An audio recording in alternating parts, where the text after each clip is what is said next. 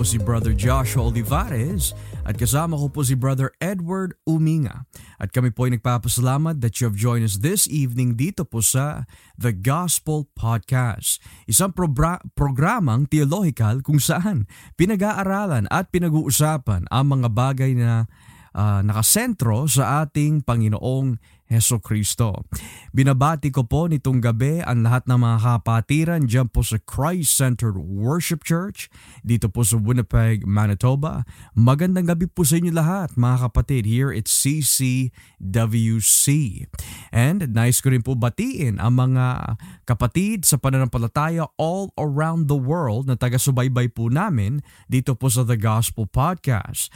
Tulad po ng mga kapatid ho namin at taga-pasubaybay dito po sa Calgary, Canada, uh, San Fernando City, Philippines, uh, Edmonton, Canada, Brampton, Canada, Brussels, Belgium, Ashburn, United States of America, Abu Dhabi, United Arab Emirates, Saskatoon, and many more places na talagang nakikinig po through means of Spotify or through means of Facebook and YouTube. Ikaw ba bayaw, meron ka bang gustong batiin itong gabi?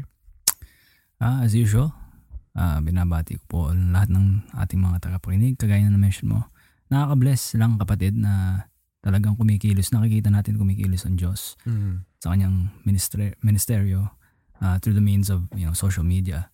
Uh, na talagang pag talagang sinentro mo ang inyong mensahe sa sa ebanghelyo at uh, nakasentro kay Kristo, uh, walang imposible sa Diyos. Amen. At special shoutout na rin sa, ati, sa aking baby Emery that just turned two months oh, praise past God. Wednesday. Yeah. Praise God. Buti na lang nakikinig si Emery. Oh. well, praise God. And uh, again, binabati po namin lahat ng mga minamahal po namin dyan at Christ-Centered Worship Church and yung mga taga-subaybay po sa programang ito. Now, last week, napag-usapan natin bayaw yung paksa tungkol sa apologetics. At uh, for many of those who were listening last week, kapag pinag-usapan po yung salitang apologetics o yung terminong apologetics, ang ibig sabihin po nito is pagbibigay ng depensa tungkol sa ating pananampalataya kristyano. Nang ibig sabihin, giving a defense to the Christian faith or our Christian faith. Napag-aralan din po natin that napaka-importante po talaga na magbigay ng depensa, apologetics, tungkol po sa ating pananampalataya dahil ito po ay inutos ng Diyos. Sabi po ng Biblia sa unang Pedro 3.15 that we are to give a defense always ready to give a defense tungkol po sa pag-asa na nasa atin. Lalo na kung may mga magtatanong tungkol sa ating pananampalataya. Sinabi din po sa Aklat ng Kolosas, Kapitulo 4, talatang 5 hanggang 6, that we must be always prepared to always have our answer with salt. Kumbaga may panlasa, may flavor ang ating mga sagot. At kailangan magbigay ng mga sagot na talagang kawili-wili, persuasive, in the sense na alam natin ang ating uh, mga sinasabi, pinag-aaralan at pinasukan dito po sa ating kaugnayan sa Diyos sa pamagitan po ng kanyang biyaya.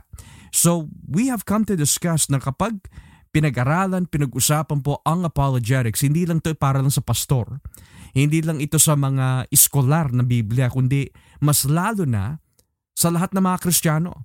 Dahil hindi lang tayo tinawag na maligtas lang, hindi po tayo tinawag na makinig lamang, tinawag ho tayo na maging handa sa pagbibigay ng depensa sa ating pananampalataya.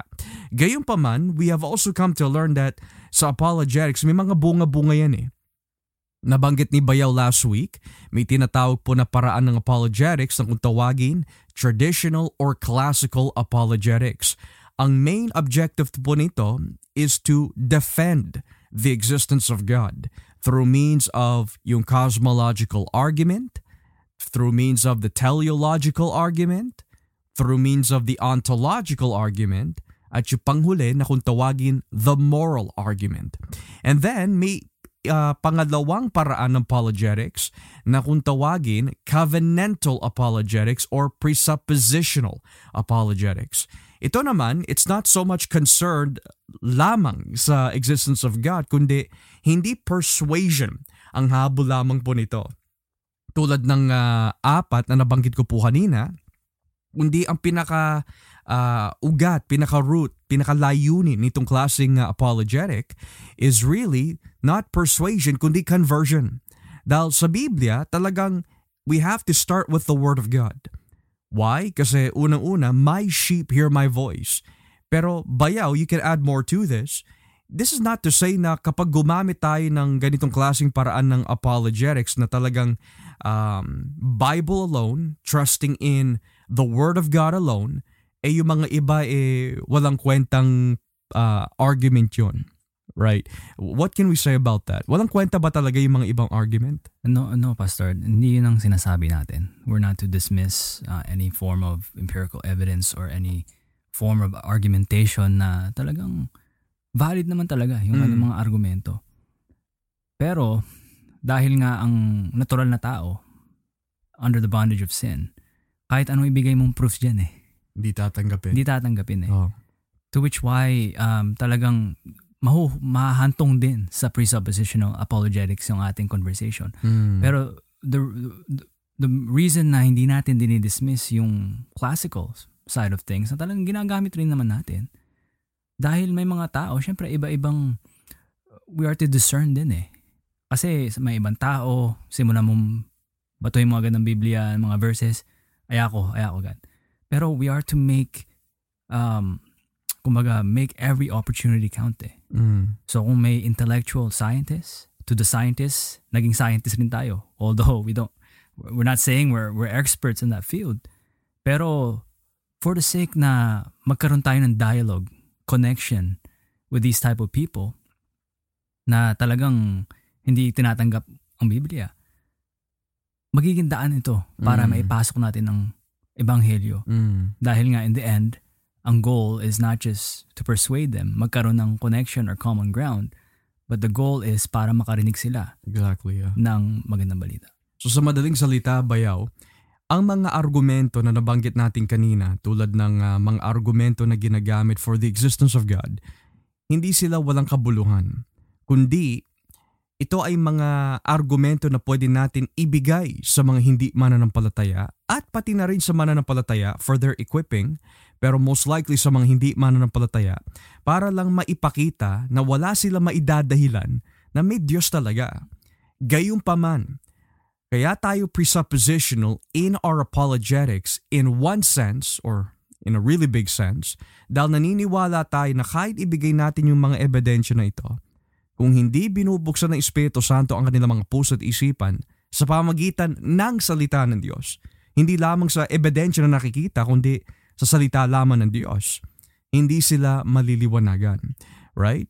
So, it's interesting because maaari mga kapatid at uh, mga kababayan na nakikinig nitong gabi, maaari may nakaharap na ho kayo, may nakausap na po kayo ng mga tao na kung tawagin mga atheist. At sasabihin nila, walang Diyos. There's no such thing as God. Hindi mo mapapatunayan sa akin na may Diyos. At kung may Diyos man, bakit may paghihirap sa ating mundo? Bakit may mga tao na sasaktan? Bakit may mga tao na namamatay? Bakit pinintulutan ng Diyos na itong taong ito ay makaranas ng um, kahirapan? We could even say tragedy sa kanyang buhay. Why do bad things happen to good people? That is one of the most normal arguments na binibigay po ng mga minamahal natin na atheist. And the reason why sinasabi ko minamahal It's not that sumasang-ayon tayo sa kanilang pananaw, but rather because we love them at nais po natin sila madiktas at maliwanagan sila sa liwanag na nanggagaling sa ating Panginoong Heso Kristo because last week, napag-aralan din natin bayaw, kung tayo makikitungo, makikipagdiskusyon sa mga taong ayaw maniwala sa atin, hindi po pwede arogante tayo, mainitin ang ating ulo, o talagang handa tayo makipagsuntukan. Hindi ha. Walang pasensya. Kumbaga, hindi hindi hindi natin na uh, we could say uh, pakay yun na makipagdiskusyon na mauwi lamang sa pagtatalo in a such a harsh negative way tulad ng suntukan, tampuhan, etc. Hindi. Sabi ng Biblia, kung tayo ay makikipagdiskusyon, kailan mahinahon, malumanay, at ang ating mission talaga is not to win the debate, kundi mawin yung tao kay Kristo sa pamagitan ng katotohanan. Ngayon bayaw, I'm going to pass it over to you kasi sa Biblia, lalo na sa konteksto ng theology and the terms of theology, kapag ang isang Kristiyano ay nakaharap ng isang taong hindi naniniwala sa Diyos, what can we say about this in regards of paano natin mabibigyan ng pruweba at depensa mula sa Biblia na talagang may Diyos nga. So, yun ang unang tanong. And the second would be, kapag naibigay mo na yung sagot bayaw, could you kindly define what this term means for our viewers? Siguro before I, I move forward with those questions, Pastor, first of all, huwag tayong magtaka, mga kapatid, na ang natural na tao, na mga tinawag din na atheist talaga, ay nagsasabing walang Diyos. Mm. Dahil makikita rin po natin yun sa Biblia eh. Sa Psalmo uh, chapter 14. Ang, ang hangal ay nagsasabing walang Diyos. Mm. Right? Pero at the same time, bakit nasabi sa Roma 1 na walang excuse na mabibigay ang tao eh? Dahil God made it plain to them Mm. um, His existence. Yun nga lang, sinusuppress ng tao. And Sinusugpo. mo- more on that later. Um, pero ano nga ba ang ang ang, ang paano nga ba nating i-approach yung ah, pagdepensa sa existence of God?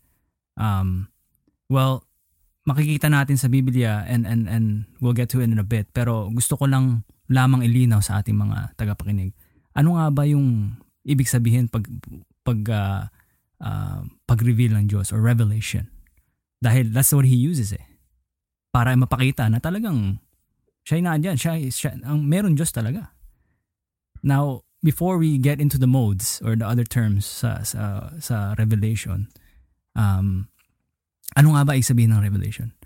Ang revelation, ang ibig sabihin nito ay ang pagbunyag ng isang bagay or, or things na dating nakatago or hindi bunyag sa sa at, sa tao. Now, um, may dalawang modes. May general revelation na tinatawag and special revelation.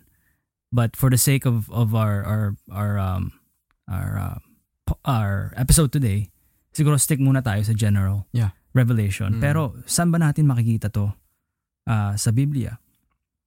Basahin po natin sa Roma Kapitulo 1 Mm. verses Simulan po natin sa verse 18 So, Roma 1, talatan 18. hanggang ah, pababa po. Ito po. Ipinapahayag ng Diyos mula sa langit ang kanyang puot sa lahat ng kasamaan at kalapastangang ginawa ng mga tao na siyang pumipigil sa kanila para malaman ang katotohanan tungkol sa Diyos. Sapagkat ang katotohanan tungkol sa Diyos ay malinaw sa kanila dahil inihiyag ito sa kanila ng Diyos.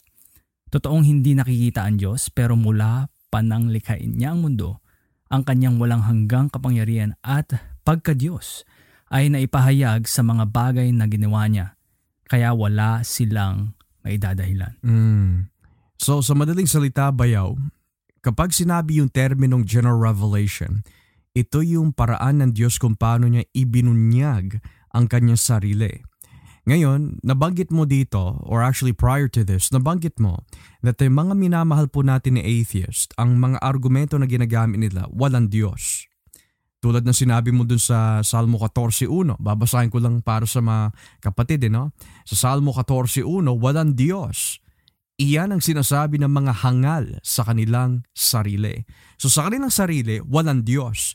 Pero nabanggit mo kanina, yung mga to na nagsasabi walang Diyos, ayon sa Biblia, alam nila talaga na may Diyos, kaya lang sinusugpo nila ang katotohanan.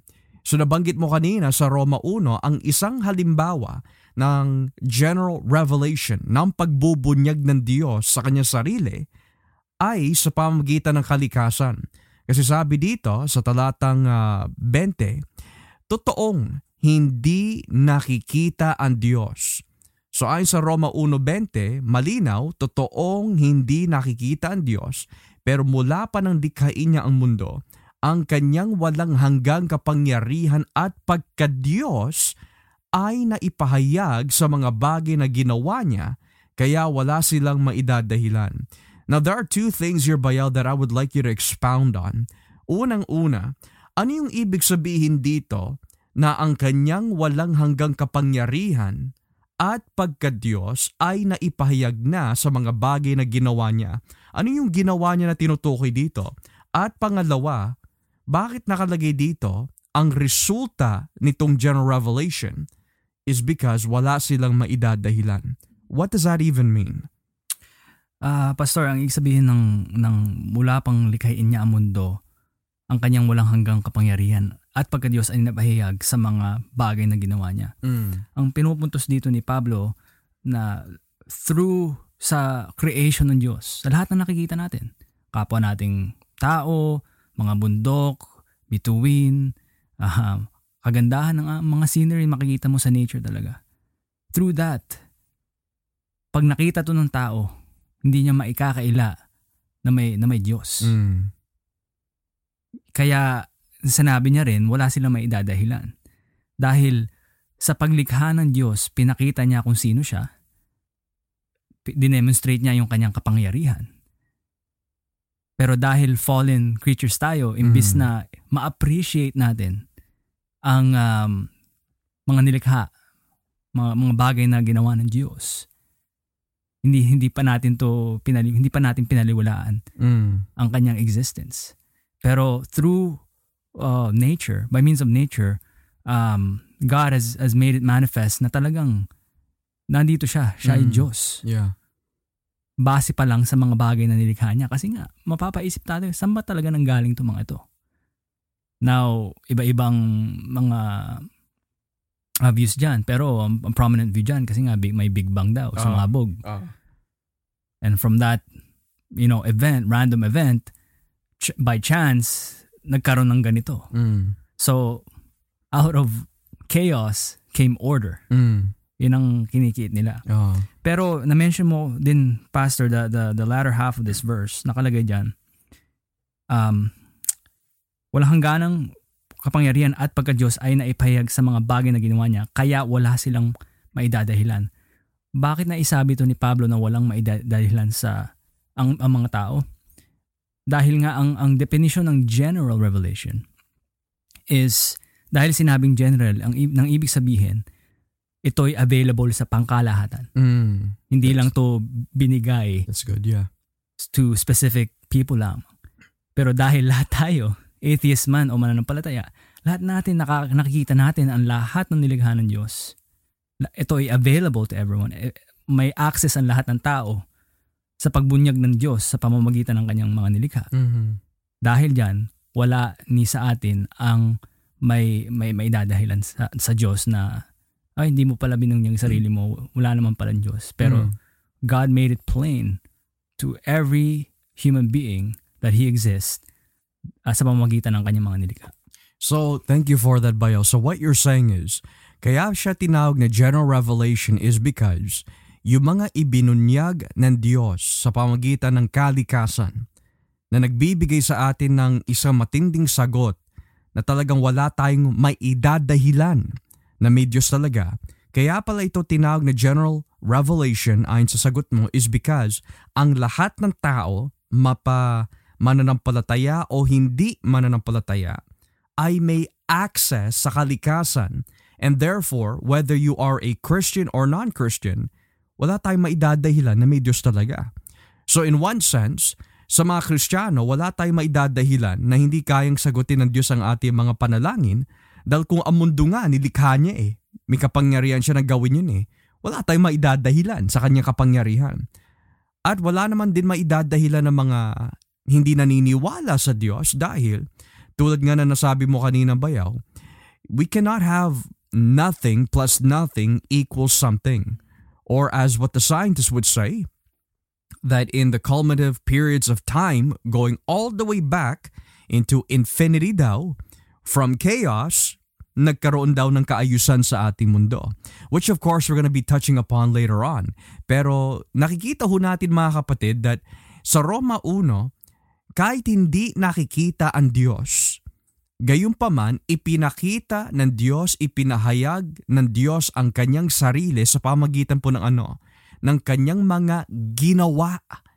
So ano po ba yung mga ginawa ho niya? Well, isang halimbawa, babasahin ko lamang po sa inyo, ay nakasaad ho dito sa Salmo 19, talatang 1. Sa Salmo 19, talatang 1, ang sabi po ng Biblia, ipinapakita ng kalangitan ang kadakilaan ng Diyos, ang gawa ng kanyang kamay. Araw at gabi, ang kalangitan ay parang nagsasabi tungkol sa kanyang kapangyarihan. Now, bayaw, it says here, ipinapakita ng kalangitan ang kadakilaan ng Diyos, ang gawa ng kanyang kamay. Hindi sinabi dito ang gawa ng random chaos. Hindi sinabi dito gawa ng nothing plus nothing over time became something. Pero sabi dito, gawa ng kanyang kamay.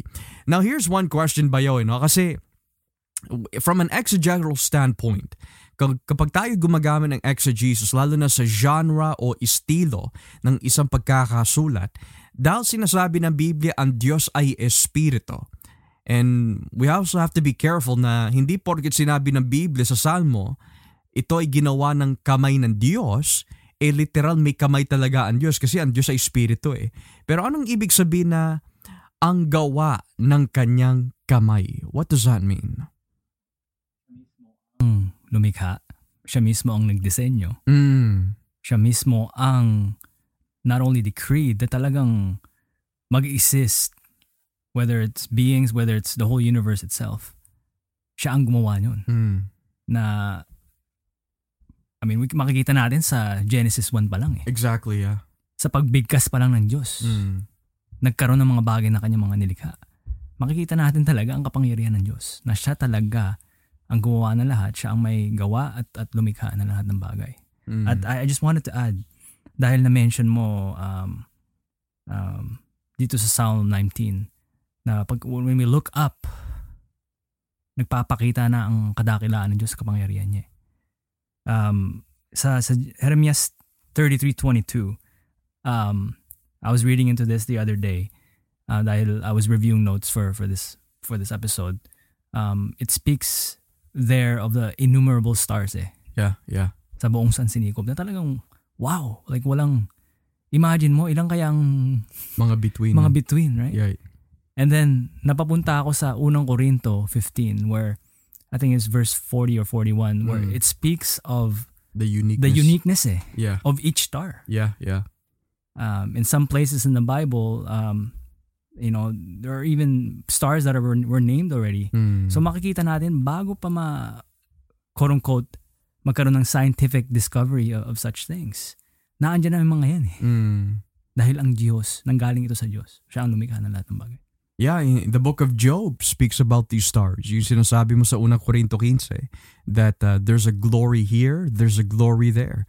Yeah, sabi nga naman dito sa Salmo 8, talatan 3, Salmo 8, talatan 3, Kapag tumitingala ako sa langit na iyong nilikha at ang aking pinagmamasdan ang buwan at mga bituin sa kanilang kinalalagyan. Yung salitang kinalalagyan, it's another way of saying in this context that dahil ang Diyos ang may gawa ng mga ito, siya mismo ang naglagay sa kanilang mga pwesto, whether distance, length, height, etc. Siya ang naglagay in its perfect measurement kung saan dapat ilagay ang mga between na ito.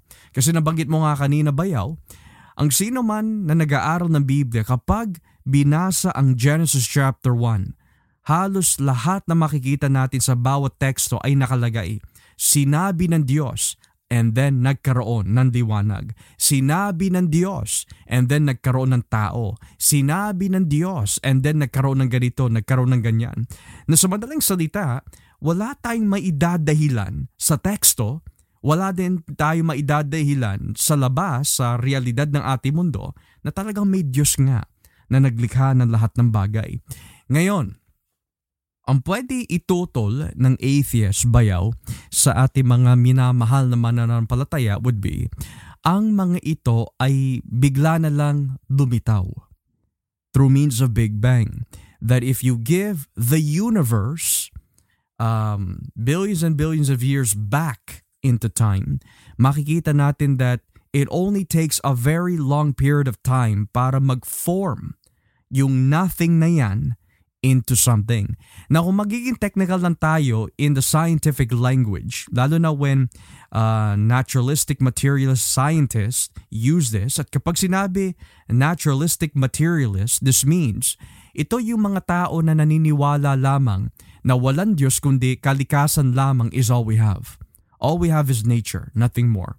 Ito din yung mga tao na naniniwala that there's nothing supernatural kundi all we have is physical things o kung tawaging materialism. Gayunpaman, sa kanilang katuruan, lalo na si Dr. Lawrence Krauss, isang uh, famous scientist um, slash atheist, he would say bayaw, walang Diyos. Ang dumikha sa atin is yung mga between na sumabog over time and then naging tao tayo o nagkaroon ng existence ang ating uh, mundo through means of these stars that are exploding. Meron naman na nagtuturo ng Big Bang that over time, yung nothing plus nothing ay nagkaroon ng something nung sumabog itong uh, theory of Big Bang and then sa pagsabog nito, over time nagkaroon ng kaayusan. Pero sa Biblia, alam na natin sa Genesis 1.1 nang pasimula, nilikha ng Diyos ang langit at ang lupa. So that's from a biblical perspective. Ngayon, dahil nabanggit natin kanina yung tinatawag na, we, we could say, the classical, traditional argument, what is the cosmological argument? Kasi when you come to think about it, Bayo, no, science says there's no beginning, bigla na lang lumitaw ang ating sansinukob out of nothing. The Bible says na nang pasimula nilikha ng Diyos ang langit at ang lupa. Pero ano naman tinuturo ng cosmological argument patungkol sa konteksto na ating pinag-uusapan ngayon? Um, ang cosmological argument is talagang nakasentro mm. sa origins yes. of the universe. Yeah. And sa uh, ganitong pamamaraan na pag-argumento, ang ginagamit ang ginagamit um, not ng mga classical apologists ay yung cause and effect theory. Mm. Dahil hindi natin makaka ma, ma ikakait na for every effect there must be an antecedent cause. Mm. Now, medyo technical po ano pong isabihin nun. For example na lang po, gamitin natin ng isang ano, analogy. Kung ang basketball ay masushoot sa isang hoop. Mm. Kusa bang na-shoot yon o merong nag-shoot? Exactly, yeah. Yung cause para ma-shoot yung basketball ay yung taong nag-shoot ng bola. So, dahil may panimula ang San Sinukob, mm. yung source nito must come outside of of the universe. Mm. And and what's crazy is and it's interesting is is mga talaga naturalistic mga scientists. Kung ano pang mga mental gymnastics ang gagawin nila to the point na i-redefine nila yung ibig sabihin ng word na nothing. Mm. Just to justify na talagang nothing came out of nothing. Mm. Pero even sa scientific community, throughout um, history, there was no consensus eh. Mm. For the longest time, akala nila um, the universe always existed Yeah. for all eternity. Nandiyan na yan. And from that uh, static state na hindi gumagalaw, nandiyan lang ang universe, Mm. nagkaroon ng ng uh, um, Big Bang. Mm. At pagsabog nito, nagkaroon ng order, nagkaroon ng mga planets, solar Mm. systems, galaxies. Yeah. Pero again, it's it's contradicting, right? Whereas in the cosmological argument, we're saying na ang cause ng lahat ng bagay must be a transcendent being. Mm. Pag sinabing transcendent, that means it surpasses lahat ng ma- maiisip natin Mm. that exists. Well, some will say, eh, ang Diyos, so saan, saan ang galing ang Diyos? Mm. Well, again, by definition, ang Diyos has always existed. Mm. He is he is he is immaterial. Hindi siya limitado sa sa law, sa laws in, in our universe. Because he's, he's existed, He transcends it. he transcends it Yeah. for all eternity. Mm. So dahil may paniwala ang sansinukob, this can only mean um, scientifically, logically, and biblically na ang pinanggalihan ng lahat ng bagay ay ang Diyos. Mm. Dahil siya lang ang walang simula. Mm. Um, so yun ang masasabi ko. It's interesting bayaw kasi in the scientific community, dun sa argumento na binigay mo of the cosmological argument, and, for the sake of our viewers, kaya siya tinawag na cosmological argument is because yung argumento nito ay nakasentro sa cosmos. Nang ibig sabihin, nakasentro sa panimula or origin ng ating sansinukob. Now, yung cosmological argument na nabanggit mo kanina ba there's actually two types eh. May yung tinatag na classical and then yung may modern na kung tawagin. Yung classical, ganun din ho yun. It's, it's almost the same thing as yung modern version. Pero yung modern version ng cosmological argument ay ah, ginawang popular ng isang Muslim theologian and philosopher na ang pangalan is Al-Ghazali. Itong Al-Ghazali is a 12th century theologian and philosopher who is a Muslim. And it's interesting kasi kapag pinag-aralan ang kanyang kasaysayan bayaw, that uh, sa kanyang panahon, kaya he became a proponent ng tinatawag na ngayon na cosmological argument or the Kalam cosmological argument is because you may mga philosophers sa kanyang panahon that were making statements concerning about the universe being infinite in the past. And uh, he gave a critique. Nagbigay siya ng tutol laban sa ganitong klaseng pananaw. And uh, yung kanyang tutol pretty much was uh, deducted into three parts. So yung unang premise is ang lahat ng bagay na nagsisimulang mag-exist ay may dahilan. That's the first premise.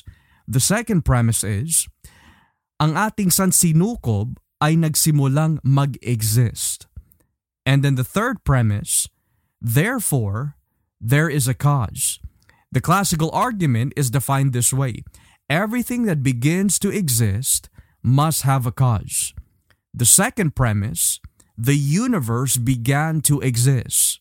The third premise, therefore, there must be a cause. And we call that cause God, who is transcendent. Na nabanggit mo kanina, that the reason why itong klaseng argumento is important is due to the fact that everything in our universe, masasabi ho natin, is, um, is in a material substance. Nang ibig sabihin, hindi siya spiritual, kundi it is in a material substance. Tulad ng mga planeta and everything else. And may mga tinatawag nga na um, black matter na hindi nakikita through the naked eye pero nakikita through means of very high-end and super powerful telescopes and the scientific methods. Gayunpaman, the rebuttal against the existence of God is over periods and periods of time, bigla na lang lumitaw ang sansinukob. Pero ayon nga sa nabanggit mo nga, in regards to what scientists have said, even philosophically bayaw, if our universe has always been infinite, nang ibig sabihin, kung ang ating universe has always been eternal since the very beginning, magkakaroon tayo ng problema. Here's the reason why. Unang-una, for something to be material in substance, even through the context of elements, kailangan may lumikha dito. May pinanggalingan ito because material cannot produce itself just by itself alone. Tulad ng bisikleta. Kapag nakakita tayo ng bisikleta, hindi mo naman pwede sabihin, ah yeah, that has always eternally been here. Walang nag-design dyan, walang lumikha dyan. The bicycle has always been there. Pero deep down we know, because nasa mundo tayo of innovation, hindi pa pwede na dumitaw na lang yung bigla. Something and someone had to design it and be the reason for it. To which yan yung sinasabi mo kanina, yung cause and effect. Na may dahilan, sa bawat epekto o resulta na atin nakikita. So ngayon, in our scientific community, here's one thing. Posible may magsabi sa atin, alam mo, you guys are very biased kasi mga Kristiyano kayo.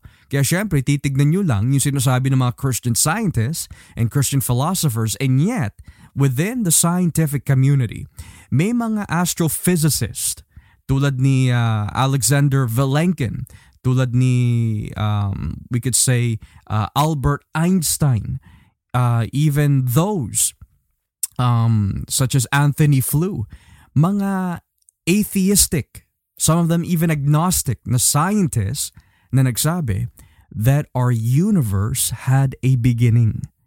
What does that mean, our universe had a beginning? It means that yung sa scientific method ni Albert Einstein na kung tawagin general relativity, kung pag-aaralan maigi ang general rel- uh, relativity ni Einstein, pretty much yung ganitong klasing theory and method is that yung space ho natin has a curve tuwing it hits an object and so on.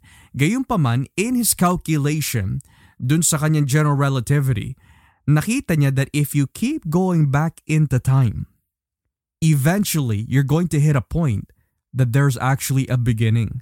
Eh natakot si Albert Einstein bayaw. Natakot siya sa kanyang calculation kasi siya mismo ay hindi naniniwala na may Diyos. Siya mismo ay hindi naniniwala ng ating universe had a beginning. And yet, nung nalaman niya from another scientist that there was something called the redshift data, here's what's interesting. Itong redshift data was um, was a new scientific discovery through means of the Hubble telescope.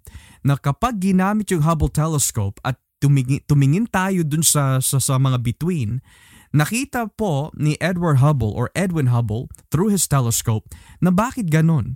Yung ilaw na pinoproject ng isang between papunta dun sa kabilang between is more redder than usual. Mas mapula. Now, according to the scientific discovery and explanation to this, the reason why yung ilaw mula sa isang bituin is uh, projecting light in a much more redder way is due to the fact that ang language pala na pinapahiwatig po ng mga ilaw na yan kung why it's getting more red and more red um, as, as the period progresses is due to the fact that nag expand ang universe. So the more redder the light gets from these stars, the more it shows ng ating sansinukob ay nag expand Eh di ba sa Biblia nakalagay sa book of Job, Oh Job, where were you when I stretched the foundation of the world? Nang, Isaiah 40 verse 22 as well speaks about you know, God. Yung, yung pag-stretch. Pag-stretch, yeah. So that's interesting. Now, what's also interesting bayaw is this. May isang scientist na by the name is Dr. Stephen Meyer. Sabi niya, it is without a doubt talaga, talagang within the scientific community, hindi na maikakaila. It's already been stated, it's a consensus ng ating sansinukob is expanding.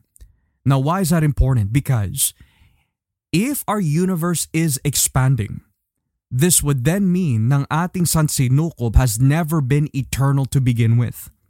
Bakit niya nasabi yun? Because kapag dineflate natin ang universe is expansion, sabihin na natin, nag expand ng ating universe. Okay, ano ba ang itsura ng ating universe a million years ago? So nagde-deflate siya. What was our universe 4 million years ago? Nagde-deflate na naman. So the more that we go back into time bayaw, nakikita natin na kung ang ating samsinukob ay nag expand when you go back into time, hindi siya nag expand kundi paliit, ng paliit, ng paliit, ng paliit until you reach to the very point that it had a beginning. Tulad ng isang balloon, kapag um, we keep blowing inside that balloon, di ba nag expand yung balloon? Pero subukan mo to release the air. Lumiliit at lumiliit at lumiliit till it gets to the point na may beginning siya. Yun ang sinasabi nila through the cosmological argument that the universe had a beginning. May pinagmulan ang ating sansinukob. At para sa atin, ang Biblia ang nagbibigay ng sagot nun.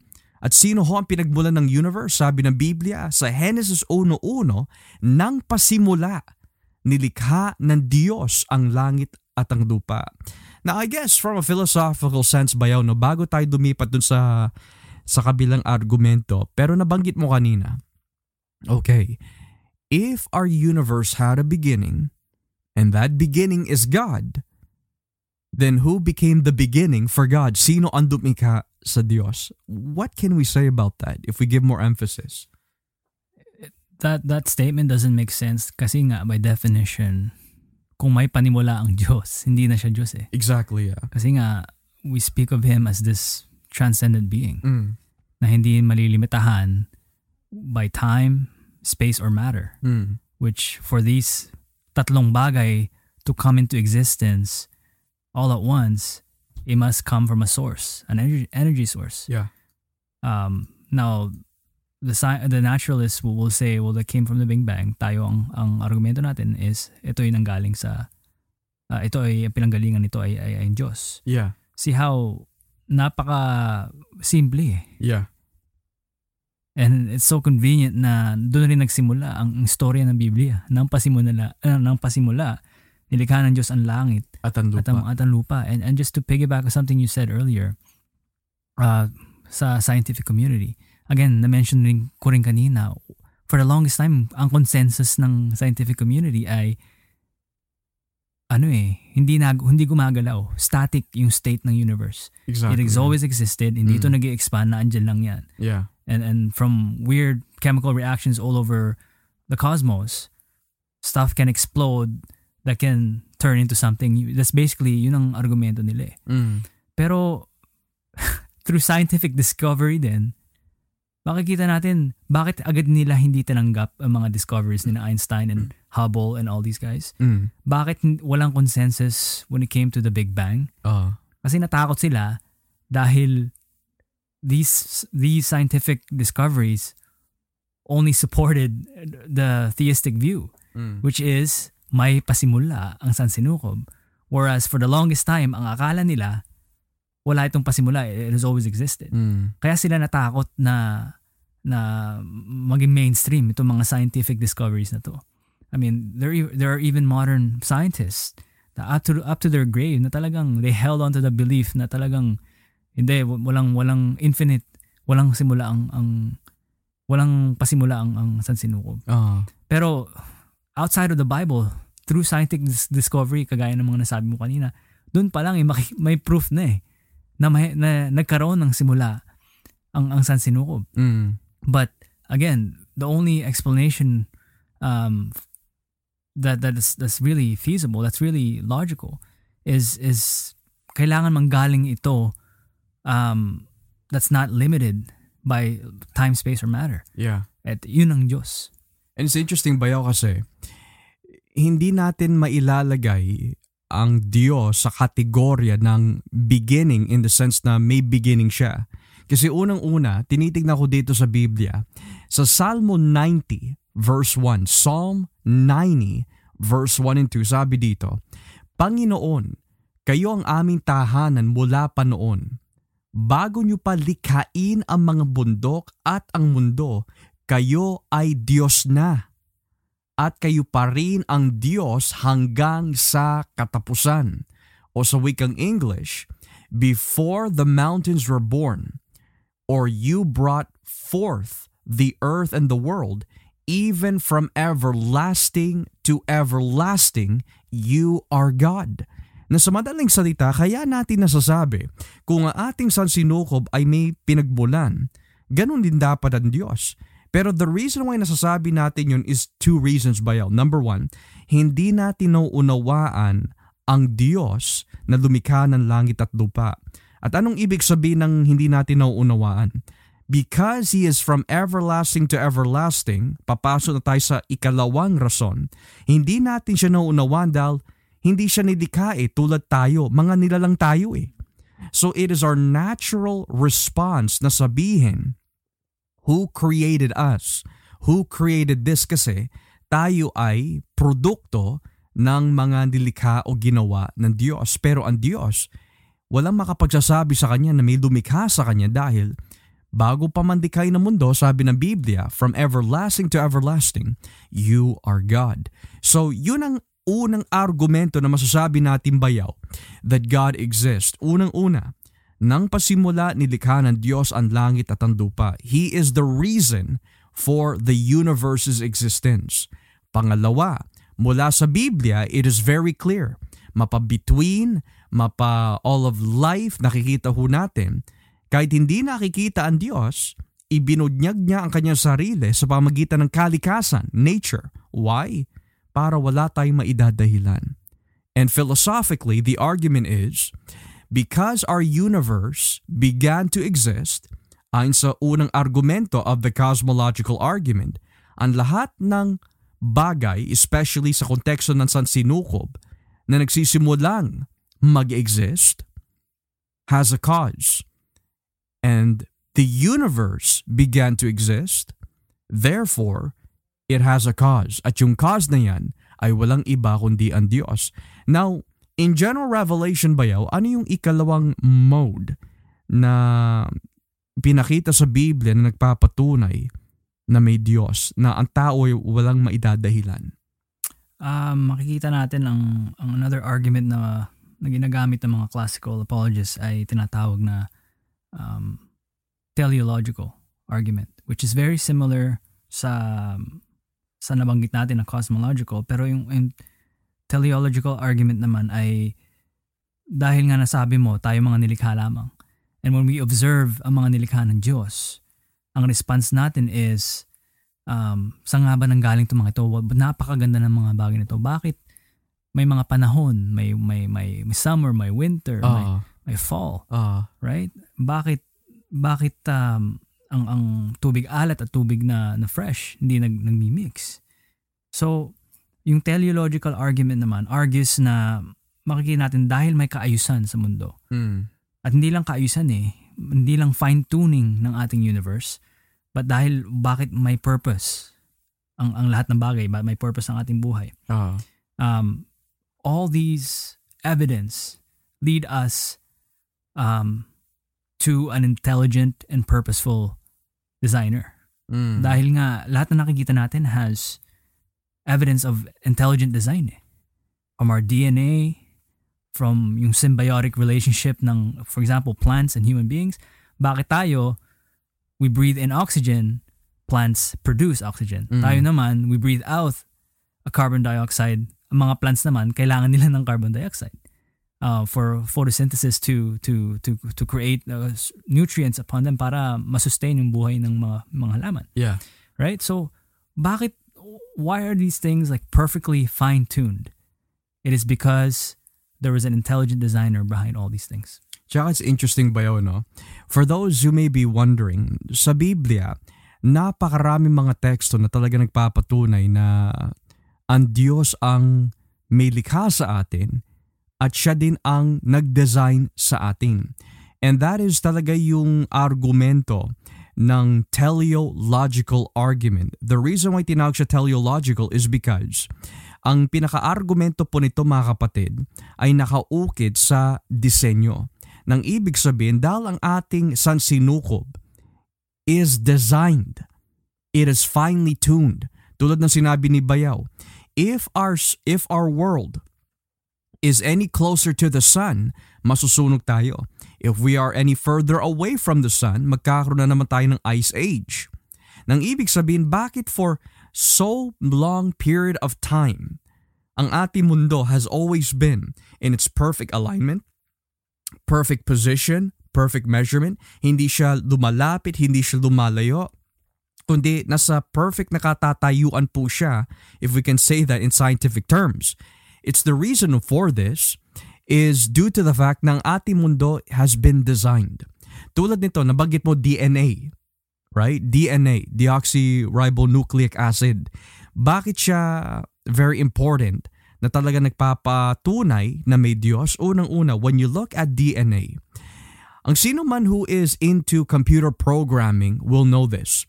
In computer programming, kapag may gusto kang ipagawa to the computer or whatever technological um, element you have or product you have, syempre maglalagay ka ng codes eh. Tulad ng mga computer. Let's say, gusto mong uh, mapuntahan to, gusto mong i-type to, gusto mong mag-function ang computer mo in a certain way. Para mag-function ang computer mo the way that it should be function, ang ginagawa po ng mga programmers is naglalagay sila ng mga coding. So syempre, yung coding na yon ay hindi na lang biglang automatically naki-embed dun sa computer, kundi there is someone putting the code into that program. Nag-i-input siya. Tulad din na masasabi natin sa DNA. Ang DNA uh, sa uh, ayon po sa sinabi ni Bill Gates, ayon sa sinabi ni Richard Dawkins, ayon sa sinabi ng mga ilang mga intelligent um, non-scientist and scientist na na mga figures in our modern day, they all say that ang DNA is the most complex. It's so complex na talagang it would even be considered na parang computer ang DNA. Bakit po nila nasabi yun? Dahil ang ating DNA mga kapatid, DNA plays such a huge part sa producing life that without it, kawawa ang human life in one sense. In this sense, unang-una, DNA is used to produce proteins so that these proteins would be delivered to wherever it needs to be delivered sa loob ng ating mga katawan. Furthermore, DNA is what makes up the the structure sa ating uh, development, right? And without DNA, masasabi natin, it's not gonna be, well, it's not gonna look nice. And not only gonna not look nice, but it's not gonna function well as well. Ngayon, bakit DNA is important for the argument and existence of God? Dahil para magawa ng DNA na mag-produce ng mga proteins, specific proteins na kailangan ng mga ibang parte ng ating katawan, it needs to receive information of coding to produce, uh, we could say, these proteins. Ngayon, bakit importante yon for the argument of the teleological argument? Dahil kung ang computer kailangan may mga codings yan at yung mga codings na yan ay nanggagaling sa computer programmer na tao or intelligence, ganoon din ang DNA. Saan nakukuha ng DNA ang kanyang coding or impormasyon para magawa niya yung dapat niyang gawin in producing proteins to shift and to deliver to the other body sources na nangangailangan? Well, the simple sagot is this behind every intelligent design is an intelligent designer.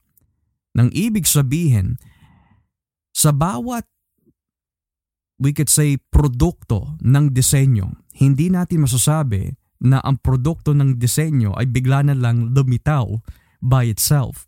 Tulad ng sinasabi mo kanina bayaw, kung ang ating mundo ay tumatakbo na may kaayusan, and what I mean by kaayusan, I'm not speaking about moral kaayusan. Kasi we know that there's good and evil in our world. Pero I'm speaking more about yung kaayusan in its function. Right? Bakit lumilitaw na lang yung sun, lumilitaw yung buwan? Bakit yung fresh and yung salt water ay hindi nagmi-mix? May boundaries yan.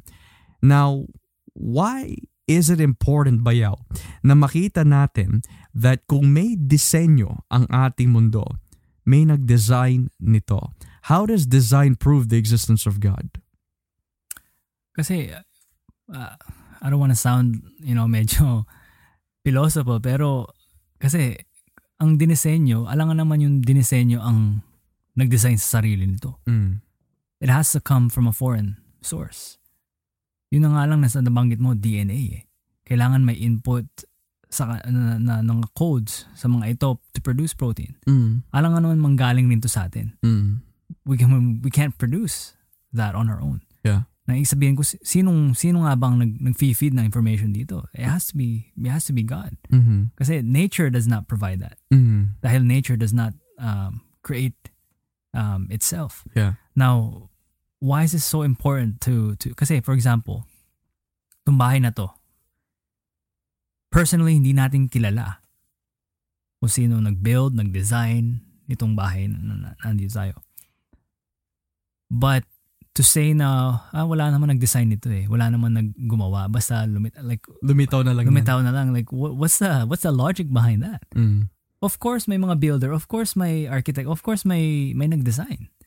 Right? To say na hindi basta nilagay nila yung mga kahoy diyan, kusa na lang biglang gumanda ang ayos ng bahay. You just gotta give it a long time. You gotta give it a long time. It doesn't make sense. Mm. It does not make sense. Pero the fact na we even appreciate beauty in our world, whether buildings man yan o kalikasan out there na mga mga nilikha ng Diyos na mga hayop, mga ibon, mga between, when we sit under the stars, or when we go hiking, ba't natin ina-appreciate yung mga bagay na to? Mm. ang ganda pala. Dahil nga, it all points to a designer eh. Mm. Dahil nga, ba't, ba't sobrang ganda nito mga to? Imposible naman from an explosion. Normally, makikita natin, ano bang produkto ng explosion? Watak-watak lahat ng bagay. Oh. Try mo pasabugin ng isang building. Oh. Alangan naman from this explosion, Maging BMW. Oo, maging BMW. Or from a normal na ku- bahay kubo, naging skyscraper scraper bigla. Oh. Like, it doesn't make sense. Yeah. Pero everything points to an intelligent designer kasi nga makikita natin uh, uh, na talagang ang daming evidence eh for for intelligent design Mm. na talaga naman hindi natin maikakait na ito ay nanggaling sa Diyos. Dahil hindi pwedeng isipin lang ng tao na hindi basta lumitaw na lang yan. Imposible, pastor. Well, here's the thing. There's a, a famous scientist who's also he, he's more of an atheist, pero also somewhat uh, agnostic din in some sense, in some sense. Pero he is an affirming atheist. Kung hindi ako nagkakamali. His name is Dr. Roger Penrose. Now, si Roger Penrose is a respected um, scientist sa kanyang field. And uh, nung ini-evaluate niya yung mga possibilities, ano yung possibility and percentage ng ating sansinukob ay lumitaw na lang bigla through means of an explosion, through means of random mole- molecules and byproducts of evolution, through means of this explosion, eh magkaroon tayo ng kaayusan sa ating mundo in the sense of its functioning being finely tuned or tuned in a certain way. At sabi niya, he gave a certain percent, percentage bayo. He says that this is the certain amount of percentage of our universe acting the way that it does through means of an explosion. Sabi niya, it's nearly impossible. So ngayon, may philosopher by the name of Dr. William Lane Craig, sabi niya, dahil sa calculation ni Roger Penrose that yung percentage and possibility, the, the plausibility rather, na maganap ang mga ito through means of that explosion, sabi niya, is is 0.00 to the 10th power, to the 10 to the 120th power, to the 140, 160th power. Nang ibig sabihin, it's impossible na mangyari ito. Ngayon, ito yung kanyang conclusion. Kung naniniwala tayo may Big Bang, you have just proven that God exists. Why? Because kung ang Big Bang percentage of its plausibility is near impossible at nagkaroon nga ng Big Bang, then this would indicate one thing. It was a miracle. Himala ito. At sino ba ang gumagawa ng himala? Walang iba kundi ang Diyos. And I think the problem is bayaw. Kaya marami mga tao hindi naniniwala na may Diyos. And, and we have to be biblical about this. Kapag sinasabi na tao hindi siya naniniwala na may Diyos, he does not mean walang Diyos talaga, kundi hindi niya matanggap that kung may Diyos, bakit may paghihirap? Bakit may kamatayan? Bakit may mga ganito na nangyayari sa ating mundo? Bakit may mga bata in Africa na nagugutom? Kung may Diyos, bakit ganyan? So sa kanilang lingwahe na walang Diyos, the root of the matter is at the very core of their hearts. May Diyos talaga, hindi lang nila matanggap na ito yung mga bagay na pinintulutan ng Diyos na mangyari. O, in one alternative, ayoko maniwala na may Diyos dahil hindi ko tanggap ang kanyang paraan, hindi ko tanggap yung kanyang mga uh, hinahayaan mangyari. And therefore, ibabaling ko na lang ang aking pag-iisip sa mga bagay that will just continually deny the existence of God kahit alam ko may Diyos. So yung teleological argument is pretty much teaching that dahil ang ating sansinukob is designed, there must be an intelligent designer behind it. And of course, for every design, there must be an intelligent mind. Tulad ng uh, Rosetta Stone, bayaw. That those uh, very ancient hieroglyphics that was embedded on the stone na kung tawagin the Rosetta Stone, hindi naman natin pwede sabihin that over time bigla na lang dumitaw yung mga lingwahe na yun sa bato. Naukit na lang bigla. Hindi. But rather, the reason why there is those embedded languages uh, within that stone itself is because that is information. And bef- behind every information, there must be an intelligent mind behind it, to which the Bible makes it very clear ng ating Panginoon Heso Kristo is the wisdom of God. Siya talaga yung masasabi natin na uh, yung pinakamatalino. He is the intelligent uh, designer of all things kasi there's no one that is smarter than our God. So ngayon, bayaw, that's the second argument. The second argument is, dahil in general revelation may tinatawag na pagbubunyag ng Diyos sa kanyang sarili sa pamagitan ng kalikasan. Now, yung ikalawang argumento would be sa pamagitan ng budhi o konsensya. Now, paano ibinunyag ng Diyos ang kanyang sarili sa pamagitan ng ating mga budhi o at konsensya? And secondly, how does this prove that there is a God? Um, siguro I'm, I'm gonna include the last two arguments. Yes. Dahil for us to conclude even na may nagdisenyo na lahat ng mga bagay nito, may lumikha ng, that means that transcendent being is the ultimate being. At hindi lang mga manan- mananampalataya who thinks of that possibility. Meron din mga talagang tinatawag natin agnostic. Hindi lang talaga sure kung meron nga ba o meron Diyos. Mm. Or kung meron Diyos, sino nga ba ang tunay na Diyos. Mm-hmm. Um, pero for finite beings such as us, why would it even, ba't, ba't pa sasagi sa ating isipan na maiisip natin na, o nga no, may posibilidad na talagang may ultimate being that is, that is God. Kasi kung finite being tayo, and the ultimate thought or being is God, then where, where can that thought even come from? Mm. Kung tayo limitado lamang. Yeah. can only mean that that it can that it comes from uh, the, that infinite being himself and that infinite source himself, which is God. Mm. Dahil eh, ito yung tinatawag na ontological argument eh, Mm. na it argues na dahil ang being, transcendent being na Diyos is the ultimate reality, that the ultimate thought that you can have, then that can only mean na the only thing na that's greater than this is God actually existing, hindi lang sa kaisipan, Hindi sa realidad. kundi, kundi sa realidad din. Mm. So makikita natin, oo nga no, ba't, ba't, ba't napapaisipan mga tao? Kasi hindi lang naman mga mananampalataya eh. Ang umi, nag-iisip ng ng posibilidad na, na meron Diyos. I Mm. mean, na-establish na natin lahat naniniwala na may Diyos. Yun nga lang, um, sinusugpot, sinusurpress nila yung yung katotohanan na merong Diyos. Mm. So deep inside, it's already ingrained in us, in our being na meron Diyos. Kasi why would you even think think about it? Then that can only mean that He truly exists in reality. Mm. Secondly, you mentioned na it doesn't matter kung gaano katalino ang isang tao. Kung ito'y gina, hindi ginagabayan ng Espiritu Santo, talagang hindi niya tatanggapin ang mga katotohanan ng Diyos. Now that, that being said, yung mga tumatanggi sa katotohanan that is the existence of God, Mm. normally their form of argumentation is humuhugot sila eh. Mm. from their own bias. It's, it's, it's, they're quick to say na bias tayo. Mm. Pero kung pakikinggan natin ah, ang mga argumento ng mga atheist, whether intellectual or not, science, scientist or not, um, ano eh, emotional eh. Yeah.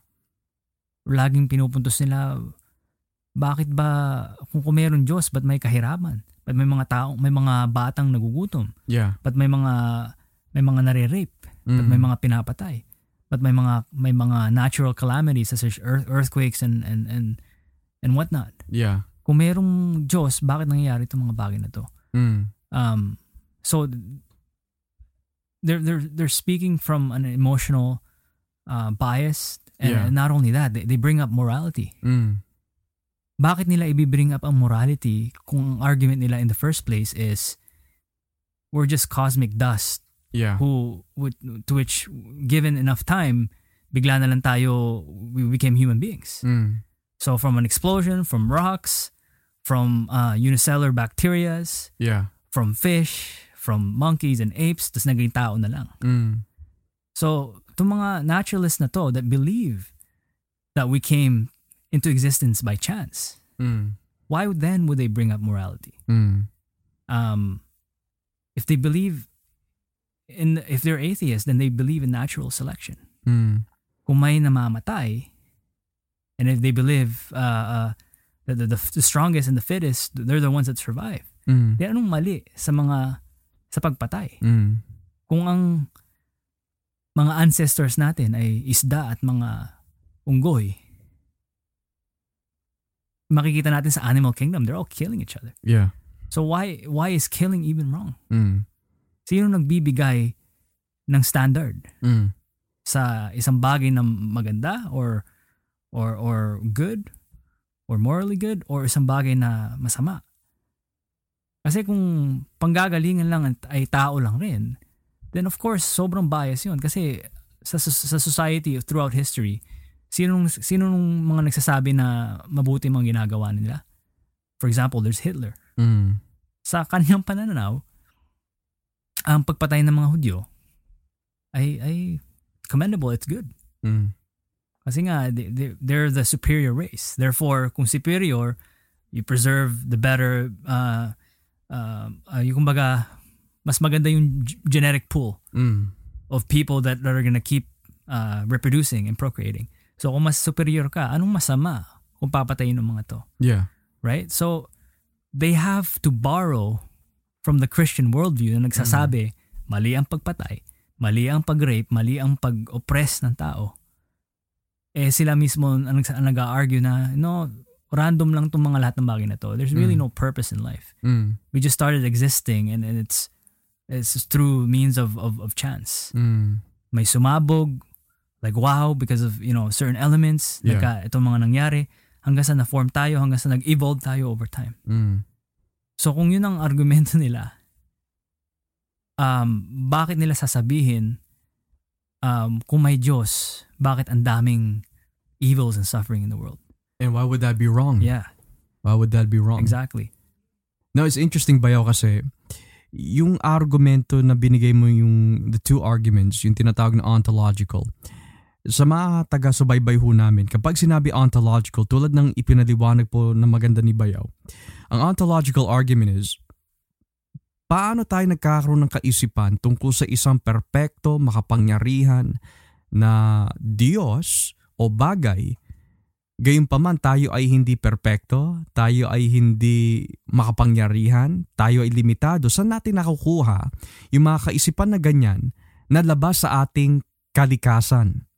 Kasi kung tayo ay limitado, saan natin nakuha yung kaisipan na may unlimited na persona? Kung tayo ho ay hindi makapangyarihan, saan natin nakuha yung kaisipan ng isang makapangyarihan na persona? Ito ay nangangahulugan lamang ayon sa argumento na kung tayo ho ay nagkapag, nagkakaroon ng ganyang klaseng pag-iisip is due to the fact that hindi lang ito nakatali lamang sa ating pag-iisip kundi may Diyos talaga kung bakit tayo nag-iisip ng ganyan. Pangalawa, nabanggit ni Bayaw yung tungkol sa argumento mula sa moralidad. Itong klaseng argumento ay nagtuturo tulad na nasabi ni Bayaw na sino pa at saan ba nagmula ang moralidad? Tulad nito, saan nagmula ang pamantayan ng moralidad? Sino ang makapagsasabi ito ay mali? Sino makapagsasabi na ito ay tama? Nang ibig sabihin, tulad ng halimbawa na binigay kanina, kung si Hitler ay pumatay ng ilang milyong Hudyo, bakit natin nasasabi masama yun?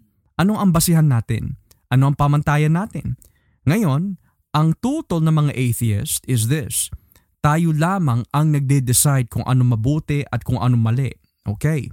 Tulad ng halimbawa na binigay kanina, kung si Hitler ay pumapatay, ano ang pakialam ng Western society na mangelam kay Hitler sa kanyang pagpatay kung wala naman talagang uh, pamantayan or objective moral foundation para sabihin natin yun ay mali. Pero sa Biblia, masasabi ho natin, kaya ho natin uh, nagagawang makapag-decide kung ano yung tama at mali And the reason why alam natin kung ano yung tama at mali, bagamat mas nagagawa natin yung mali kaysa sa tama, is because may Diyos na nagbigay ng moralidad. Unang-una, sa Book of Genesis chapter 1, nung likhain ng Diyos ang langit at ang mundo, pagkatapos ng each day ng kanyang paglilikha, sabi ng Biblia, tinignan ng Diyos ang kanyang ginawa at sinabi niya, ito ay mabuti. And God saw all that He had made. And He said, it was very good. So sino ho nagde-decide kung ano po yung mabuti? Ang Diyos. Pangalawa, when you get to Genesis chapter 6, nung makita ng Diyos na ang lahat ng tao is continually only thinking evil. Ang sabi ng Biblia, He looked down and He was grieved. Why? Kasi he said that he saw man continually thinking evil. So dito nakikita natin bayaw, sino nagde-decide kung ano yung mabuti? Sino nagde-decide kung ano yung masama? Walang iba kundi ang Diyos.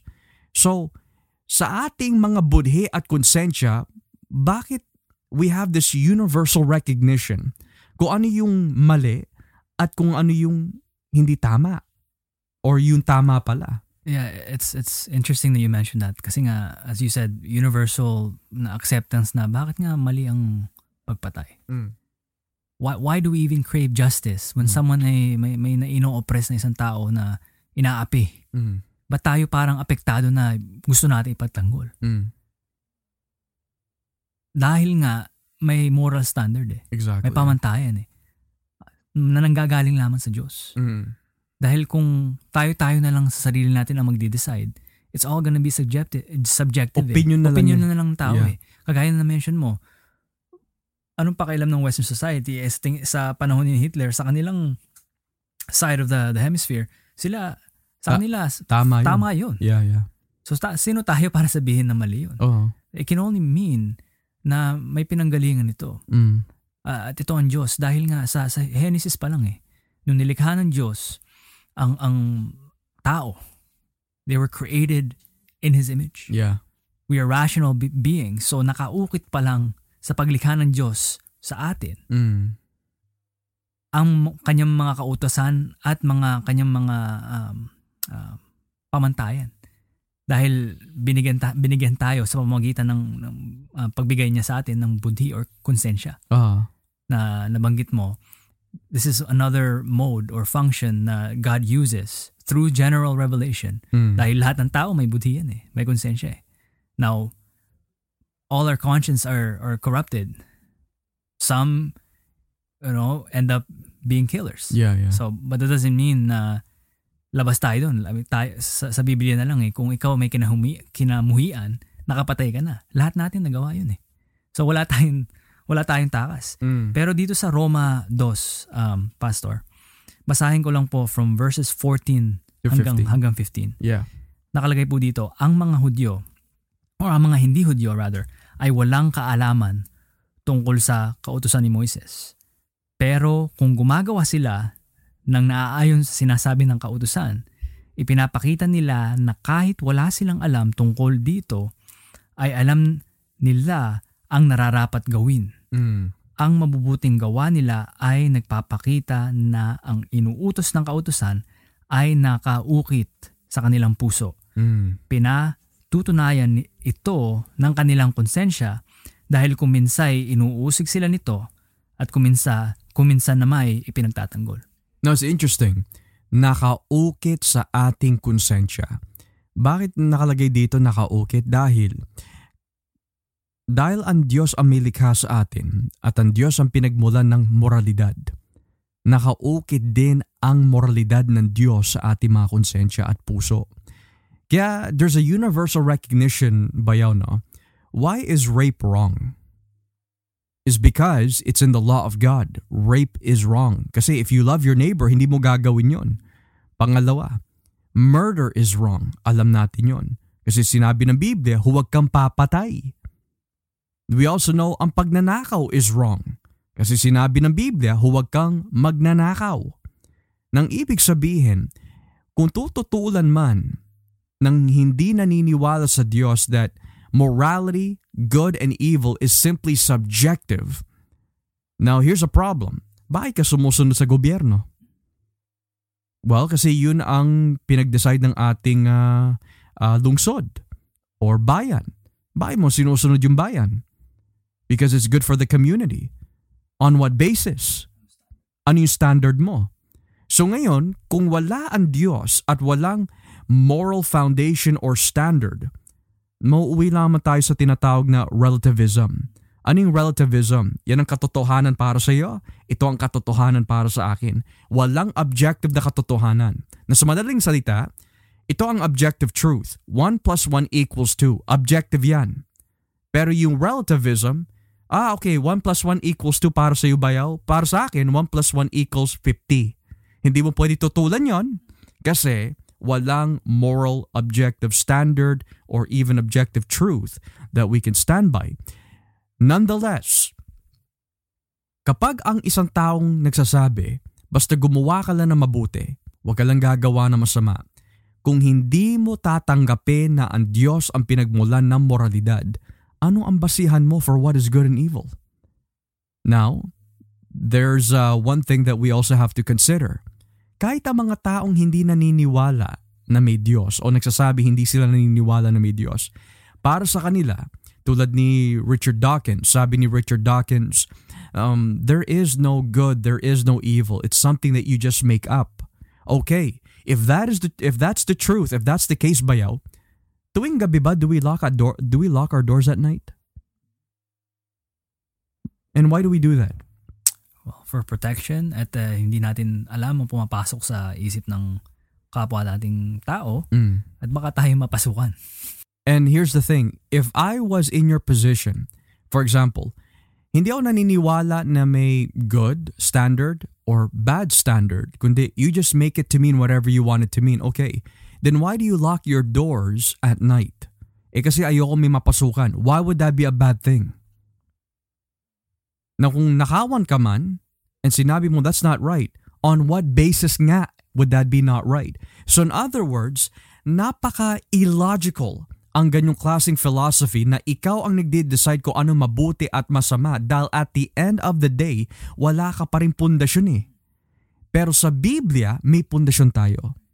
Bakit tayo may pamahalaan kahit noon pa? Is because itinatagyan ng Diyos. Pero dahil pumasok ang kasalanan, naging corrupt ang ating pamahalaan.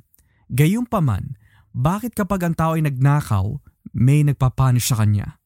Bakit pag ang tao ay pumatay, may magpapunish sa kanya? Bakit ang tao pag gumawa siya ng isang bagay na alam niya hindi maganda, nagtatago siya o itinatago, inililihim niya? Oo, kasi sinabi dito, bayaw, binasa mo kanina eh. Pinapatunayan lamang ng ating mga budhi na nakaukit ang kasulatan ng Diyos sa atin. O yung kautusan rather. Now, this does not mean na porket alam natin ang mabuti at masama, eh ligtas na tayo. But rather, dahil tayo ay produkto ng disenyo ng Diyos, the product of God's design, we have God's morality here. Kaya lang the problem is bayaw, wala tayong kakayahan na tanggapin si Kristo, gawin yung tama ayon sa kanyang pamatayan dahil sa ating kalikasan, we are embedded by the sin nature. Yeah. Yeah, that's that's that's that's what uh, the depravity of sin Mm. does to God's perfect design eh. Yeah. Nagka nakorap na. Mm.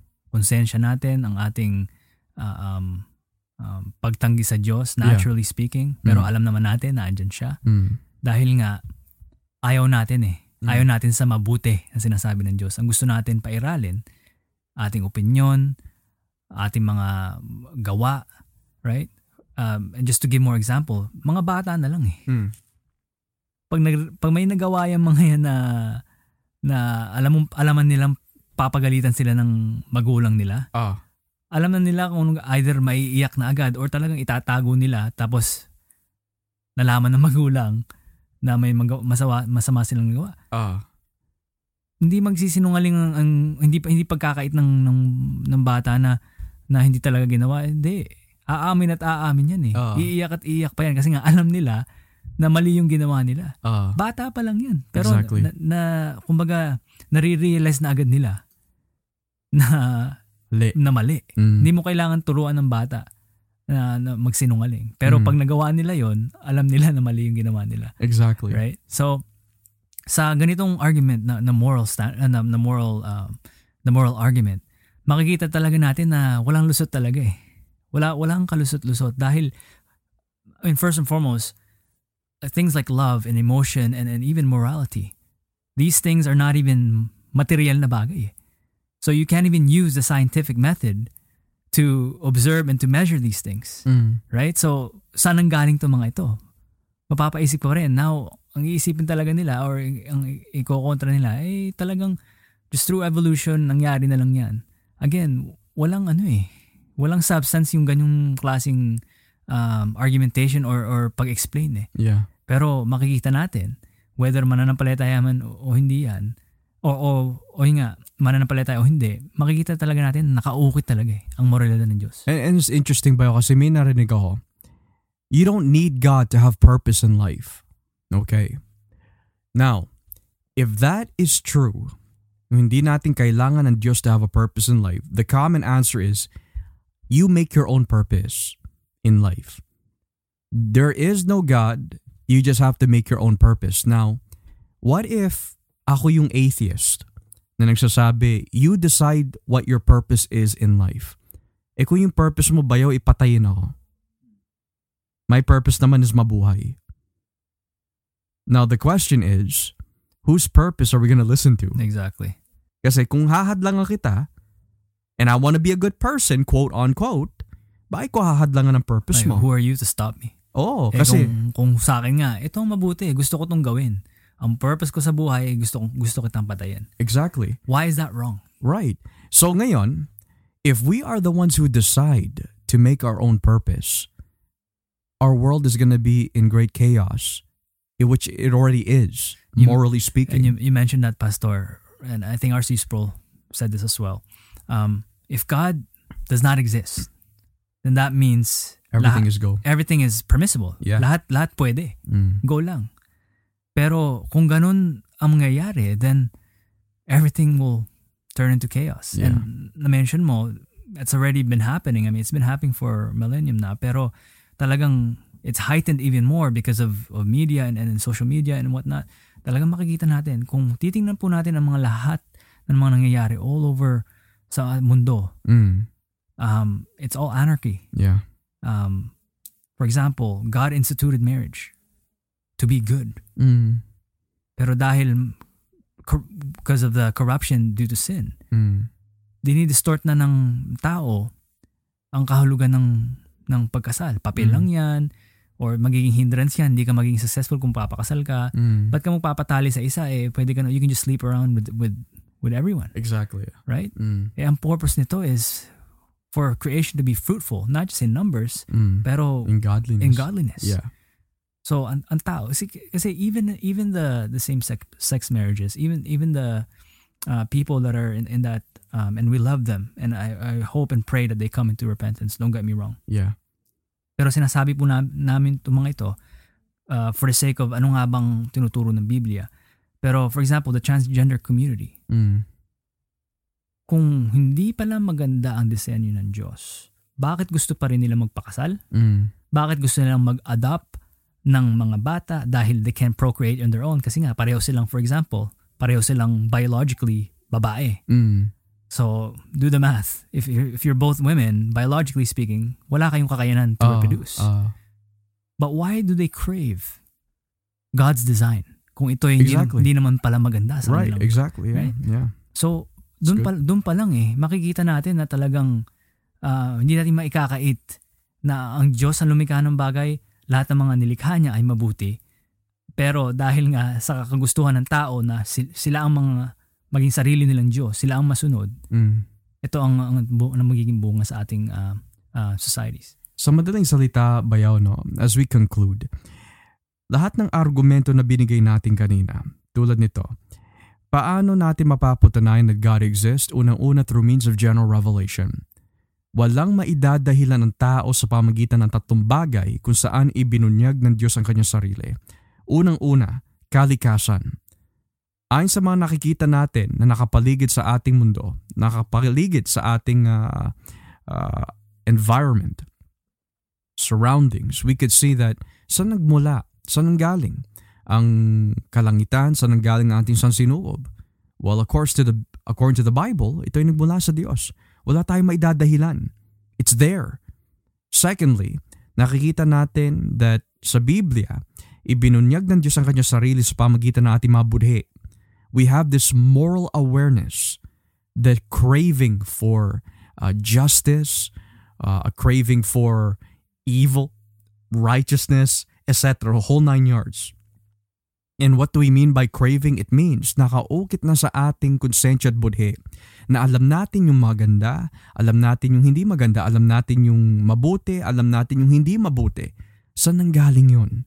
Sino nagbigay nun? Sino nagbigay ng ganyang klaseng pamantayan, sukat, measurement standard ng moralidad para sa atin? Walang iba kundi ang Diyos. Yung sampung utos, sino nagbigay noon? Di ba ang Diyos? He is the moral lawgiver. Lastly, providential control. Nang ibig sabihin, bakit tumatakbo ang ating mundo, ang ating sansinukob na may kaayusan? Is because it has been designed, finely tuned by God. But at the end of the day, bayaw, kahit ibigay natin ang argumento mula sa general revelation, kahit na ipakita natin lahat ng ebidensya scientifically, philosophically, in reality, morally, pero hanggat hindi binubuksan ng Diyos ang puso't isipan ng mga tao, kahit ang ebidensya ay pula, sasabihin pa rin nila hindi puti yan. Kahit sabihin nila ng, ng ebidensya, maliwanag, sasabihin niya hindi, madilim pa rin. At the end of the day, kahit na gamitin ng mga Kristiyano ang mga ebidensya at argumento na nagpapatunay talaga na may Diyos, hanggat hindi binubuksan ng Panginoon ang puso ng mga tao sa pamagitan ng kanyang mga salita at ang salita niya ay tumutukoy sa kay Kristo na kanyang buktong na anak na isinugo na nagkatawan tao na siya mismo ang umako lahat ng ating pagkukulang inako niya lahat ng ating, we could say, parusa na dapat tatanggapin. Inako niya lahat ng ating kasalanan at dinala niya sa krus ng Kalbaryo upang siya ang parusahan ng Diyos para matubos ang ating mga kasalanan dahil sa kanyang pagmamahal para sa mga makasalanan ng tao. At kung tayo tatalikod sa ating kasalanan, magsisisi at sasampalataya na itong pinakong Kristo ay namatay, nilibing at muling nabuhay pagkatapos ng ikatlong araw – ay mapapatawad tayo ng Diyos at magkakaroon tayo ng buhay na walang hanggan. Para lang matanggap natin yung mensahe na yan. Hindi yan ang maibibigay ng ebidensya mula sa kadikasan, hindi yan maibibigay ng ebidensya mula sa budhe, hindi yan maibibigay ng ebidensya mula sa disenyo or the intelligent design theory, kundi maibibigay lamang ito ng Espiritu Santo kung bubuksan niya ang ating puso't isipan na tanggapin si Kristo. So at the end of the day, mga kapatid, we can use these arguments, pero the foundation for conversion is not the evidence that we see out in the world na ibinunyag ng Diyos para sa atin, but rather our foundation for people to be converted upang sila'y maniwala at mabuksan ay salita pa rin ng Diyos. Why? Kasi sabi po ng Biblia, My sheep hear my voice, and I know them, and they follow me. So Bayaw, any final words before we wrap things up this evening? Uh, just to echo what everything you've said, while talagang makikita natin valid naman ng mga arguments na to. Mm. Pero end of, the, end of the day, may kakulungan pa din kasi nga kinakailangan para ang isang tao ay sumampalataya mm. sa tunay na Diyos. Mm. Eh, kailangan ito ay uh, itrabaho at gawin rin ng Diyos mismo. Dahil wala tayong na-establish natin, walang kakayanan ng tao. Yeah. Para lumapit sa Diyos, tanggapin na mayroon Diyos, at makilala ang tunay na Diyos mm. sa pamamagitan ni Kristo. Yeah. Um, tayo naman ho, na mga mananampalataya, um, makikita po talaga natin truly why we can even appreciate mga nilikha ng Diyos. Yeah.